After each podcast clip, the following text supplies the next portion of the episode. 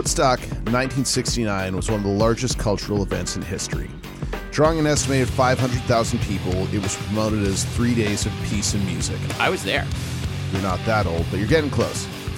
It became a symbol of the hippie and counterculture movement. A mere four months later, a concert at Altamont Speedway in California that was fondly referred to as Woodstock West became a crime scene when promoters hired local gang the Hells Angels to run security for the event.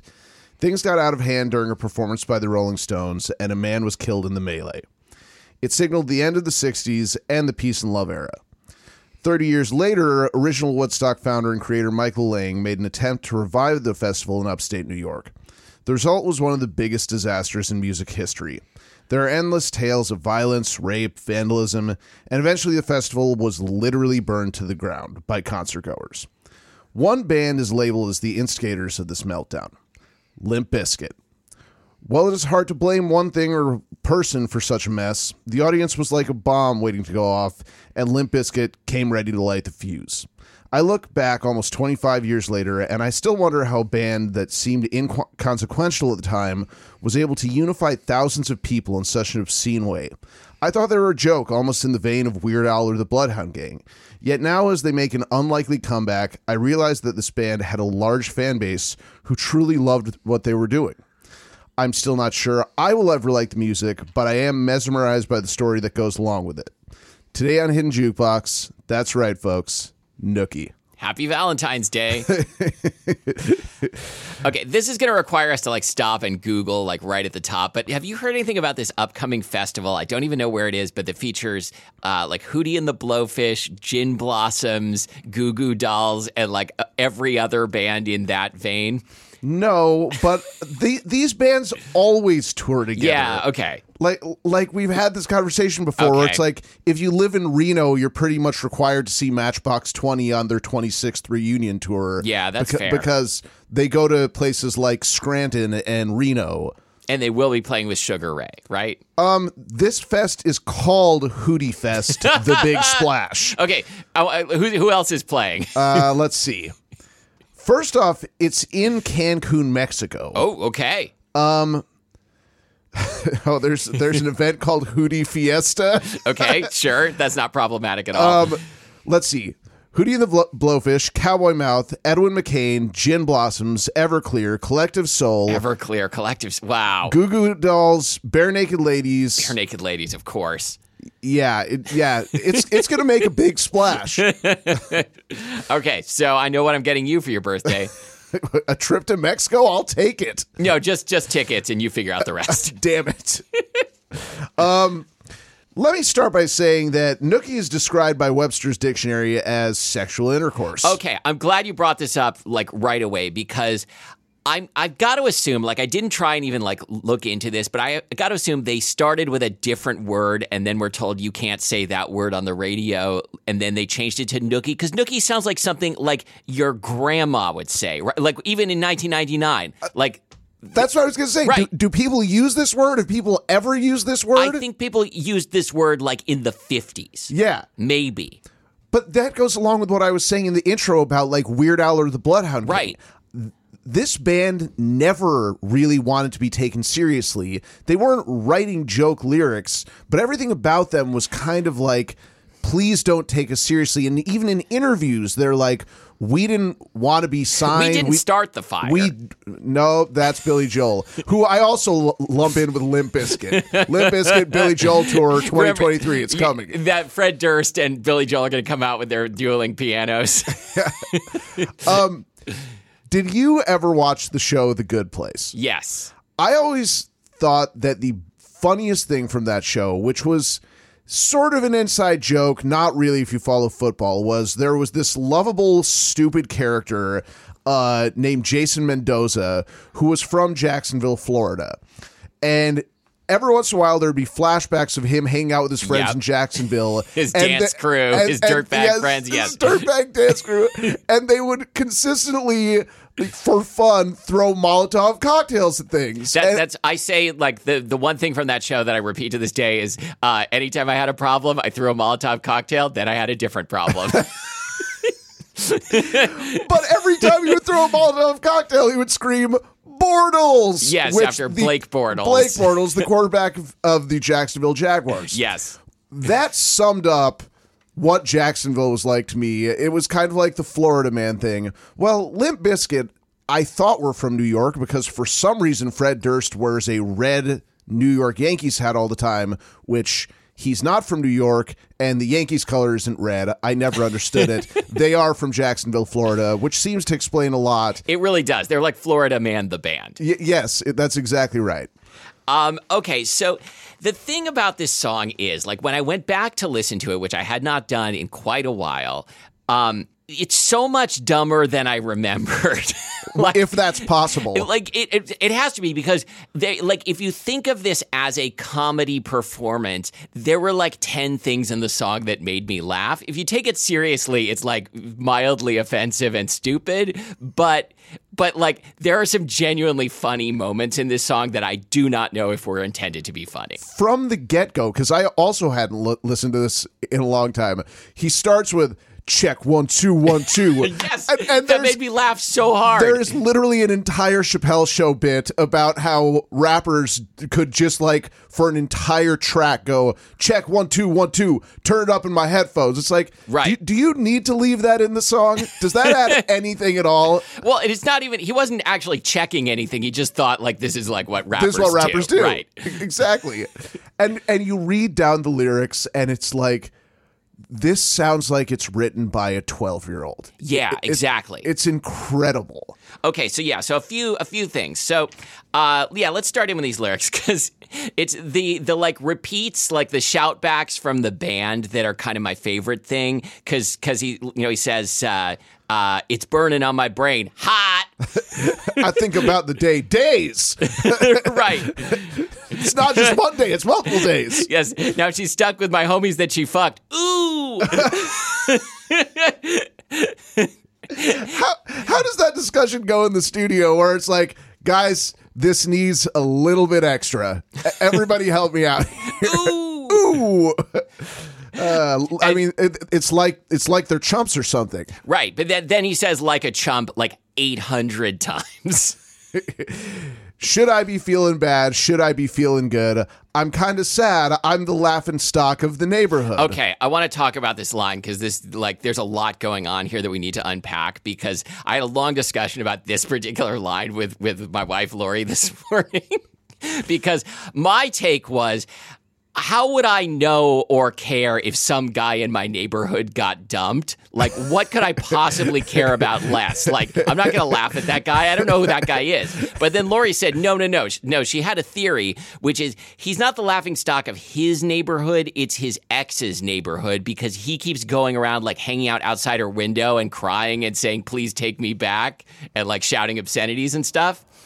One thing is definitely clear here. You unpacked this lyric a lot more than I did. But a lot more than he did, I'm sure.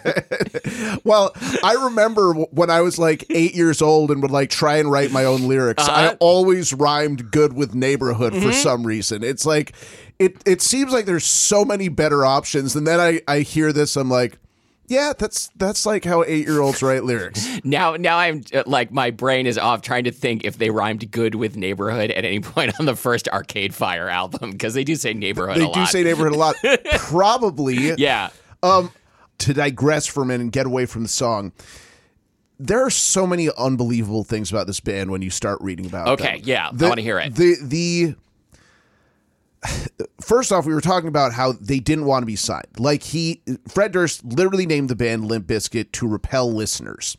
Uh, quote. The name is to turn people's heads away. A lot of people pick up the disc and go, Limp Bizkit, oh, they must suck. Those are the people that we don't even want listening to our music. Smart. They were trying to decide between two labels, one called Flip and one called Mojo. Okay, I've heard this story. they told Flip, the name of the of the label is Flip. The only way they wouldn't sign to Mojo is if their the band's van flipped over on a drive to Los Angeles. Well, they got in a terrible accident on the way to Los Angeles and their van rolled over 5 times. After recovery, they signed to Flip Records. Okay, it was yeah, it was destined. Un- unbelievable. Despite almost unanimous distaste for everything from the music to the misogyny to the promotion of this group, Interscope Records hired Fred Durst as senior vice president of A&R in 1997. Like, Like early on in their career. So like back, didn't they have like a uh, like a mild hit with a cover before this song? Faith. Right. They they also apparently did a cover of something else. Uh, Uh, behind blue eyes. no, they they also They did do They that, did do that, Yeah. but they also did a cover of Paula Abdul "Straight Up," Okay. which I have not listened to, and I really should have. I, I can almost imagine like how that would go, and it might be kind of good. Also, other names that were considered by Durst included Gimp Disco, sure. Split Dick Slit, Bitch Piglet, and my favorite, Blood Fart. Sure. Okay. Yeah, yeah. So clearly not wanting to be taken seriously. Right. And yet, now to get back to the song, when you get away from the lyrics, I gotta say, this song goes really hard.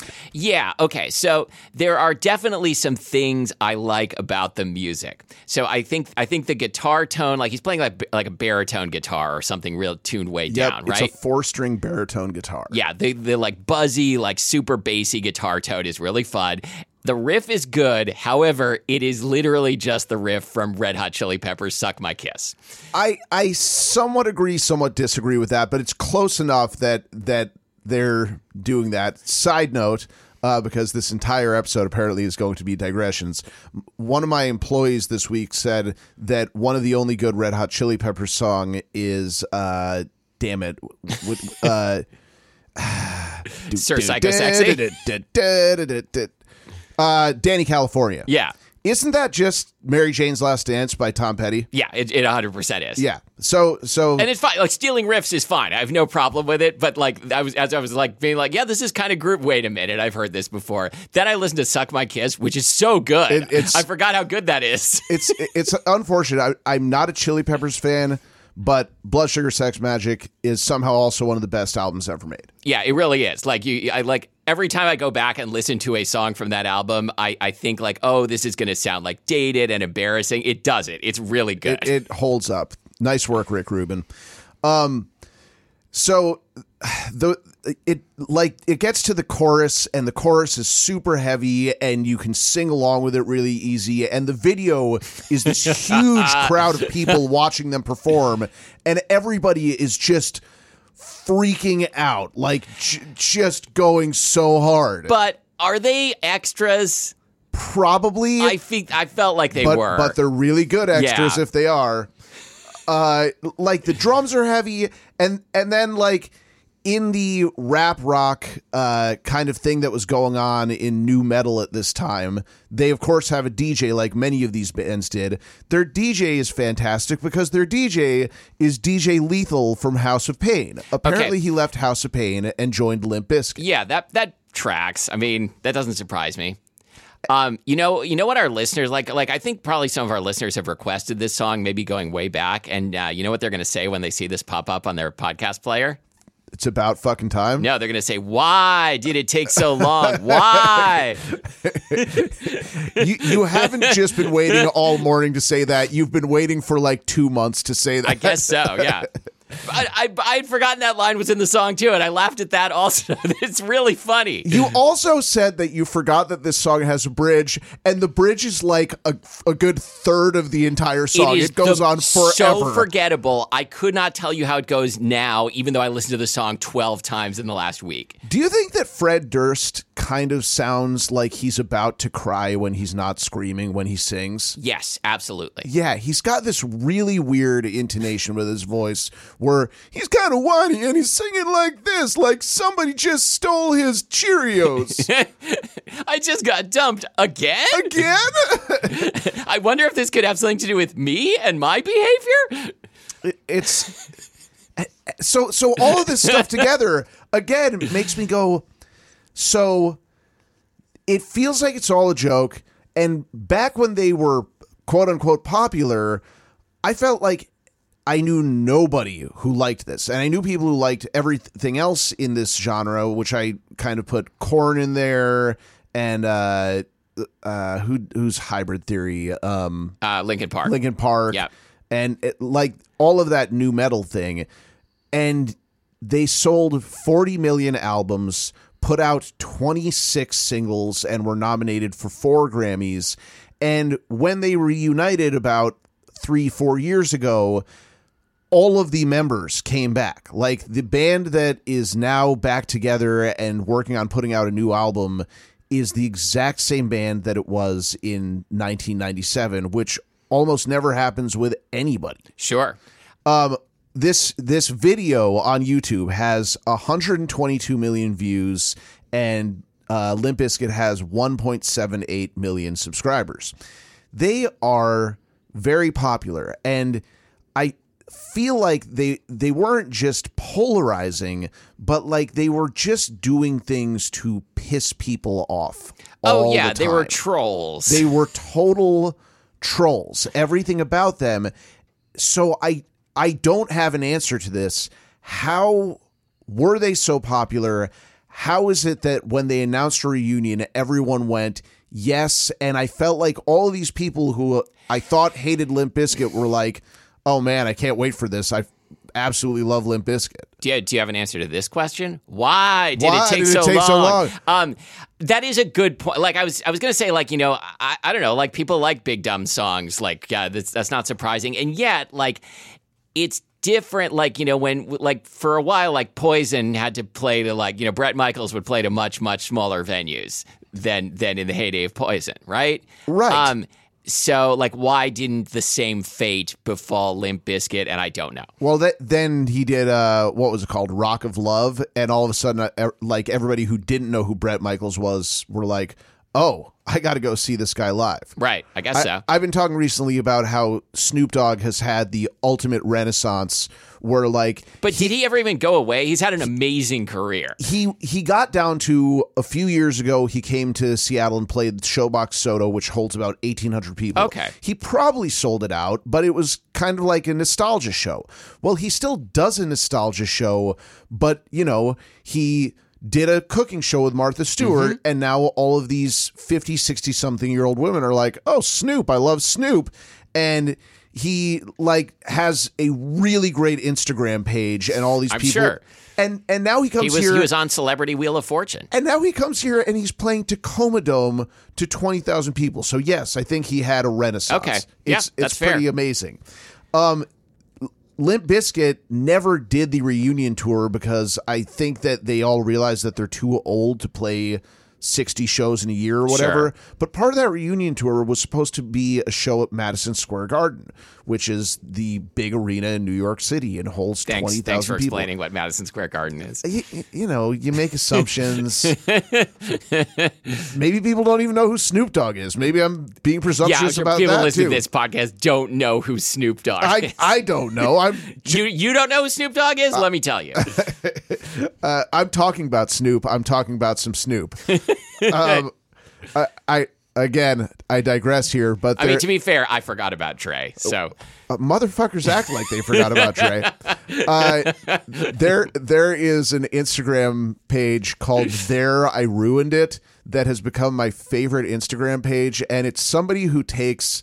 Sometimes he does mashups. Sometimes he just takes one song, puts it into Pro Tools or something, and edits it to make it absolutely hilarious. yes, I I'm familiar with this. I remember this. One one of the things he's done is like 30 seconds of Snoop Dogg saying his own name in Yes. songs, and it's fucking brilliant. It is absolutely amazing. No nobody doesn't know who Snoop Doggy Dogg is. Okay, wait. There's there's one more lyric that we need to talk about, which is that he reused the phrase "tender heart in a blender" from a song that came out the previous year. How did you even find that? I, I saw that in here and I'm like, what song? How- It's it's the Eve Six song. You know, just want to put my tender heart in a blender, watch it spin around in a Okay. beautiful oblivion. You you can expect everybody to know what Madison Square Garden is, and you can expect everybody to know who Snoop Dogg is, but you cannot expect everybody to know Eve Six lyrics. Okay, but we should do that song because that song is good and it's a total '90s one-hit wonder. Oh God! I just remember how cringeworthy it was. Like, like You know, I listened back to it. It's not as bad as you think it is. Like the verse melody is really strong. it's it is dorky, but I don't know why I lump that in with like Seven Mary Three Cumbersome, but but it's like same sort of one hit wonder. it's not as plodding as cumbersome. that is definitely a plodding song. Yeah.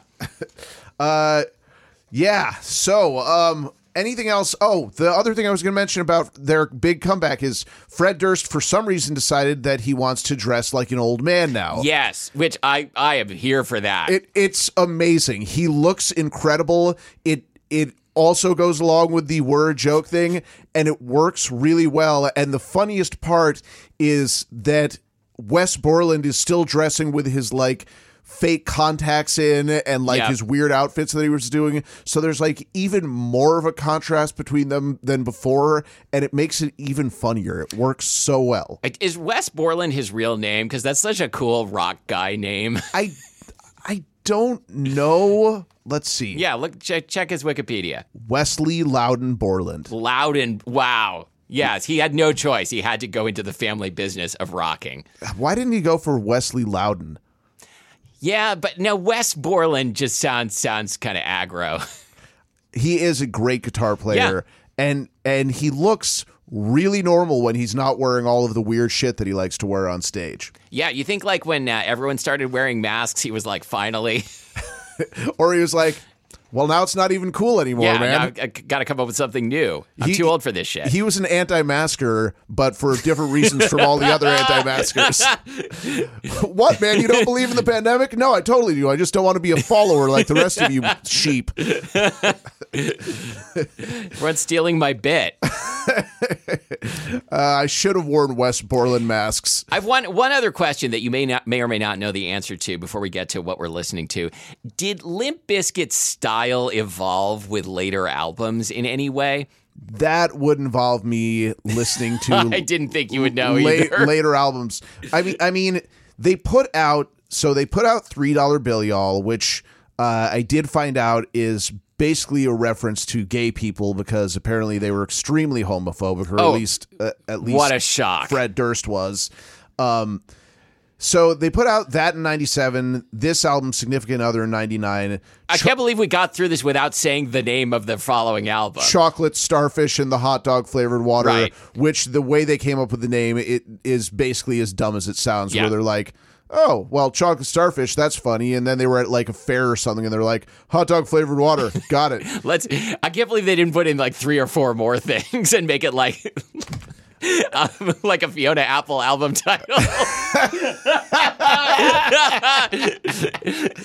uh, and then they had three more albums results may may vary in 2003 gold cobra in 2011 and then just to finalize the whole they do not take themselves seriously their album that they put out in 2021 is called still sucks okay. Yep, makes sense. Gold Cobra, kind of a good album title. Kind of good. Good good band name like Yeah. I don't know what it means or who came up with it, but it's uh, better than chocolate starfish and the hot dog flavored water. Oh, you think? Uh, just a little bit. All right, what are you listening to? Okay.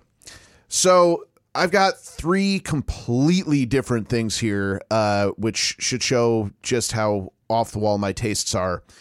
Um, first off, a band that I somehow heard on KEXP, even though they are so not middle of the day KEXP material, Black MIDI. Uh, Yeah. They have, I think, three albums, and their most recent is called Hellfire. It was released in July of last year. They're from London, and they're labeled as math rock in prog, but they are like Zappa and Captain Beefheart in like the best way possible. Their Okay. music is wild. Even their like ballads are like, what the hell is going on? The lyrics, the like their choice of instrumentation. I think this album has like 30 different instrumentalists on it. It's amazing. the sound of animals fighting ape shit. I listened to this. This is so good. it is it is metal music. It's it's like heavy, heavy rock music, and they're a super group of admittedly bands I've never heard of. yeah, I, I love that. Like, remember when when the uh, the new pornographers first came out and were described as a super group? And you're like, because they had a guy from Destroyer and a guy from Zumpano and and Neko Case, Neko Case. but nobody knew who Neko Case was yet, unless you were Canadian. Um, this band released three albums in the 2000s, then disappeared, and then all of a sudden, a couple of months ago, released the CP. And it's like melodic, but it's also heavy. It is really, really great. yeah, the the riffs are fantastic. And finally, uh, another pseudo supergroup called Plains, their album, that's P L A I N S. I Walked With You a Ways. It's a collaboration between Jess Williamson and Katie Crutchfield, more commonly known as Waxahatchee. Definitely not my normal style of listening, but I love Katie Crutchfield's voice Yeah, she's great. so much. I talk all the time on this podcast about unique voices where you don't necessarily know the song, but you know who it is immediately. When I heard Plains, I figured it was Waxahatchee because I recognized her instantly, and it's really great harmonies and great songwriting. Yeah.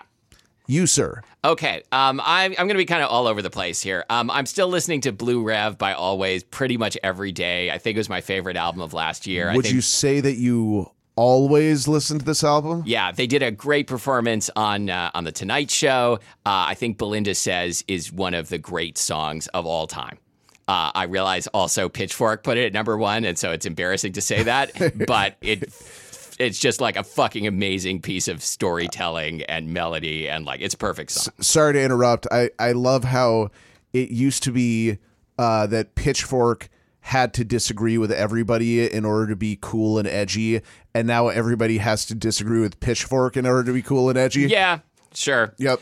Uh, but they're right about that one. Uh, Belle and Sebastian have a new album, Late Developers, which uh, I love a surprise album drop. They they announced it like three days before it came out. It is all over the place genre wise, um, but uh, it's uh, there are some really good songs on there. I, I definitely like the album that they put out, what was it, six months ago, a little bit better. I think so too. More classic Belle and Sebastian, but I did listen to this and it's great. And surprise music from a band that's been around for what, 25 years? yeah, that's about right. it, it, that's unique and uh and kind of goes out of their box is is always fantastic. Yeah.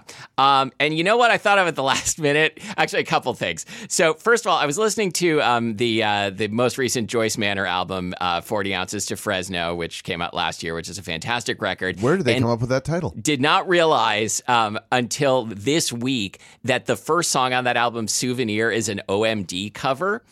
And I listened to the original OMD song, which I don't think I'd ever heard, and is so good. Like both versions are so good.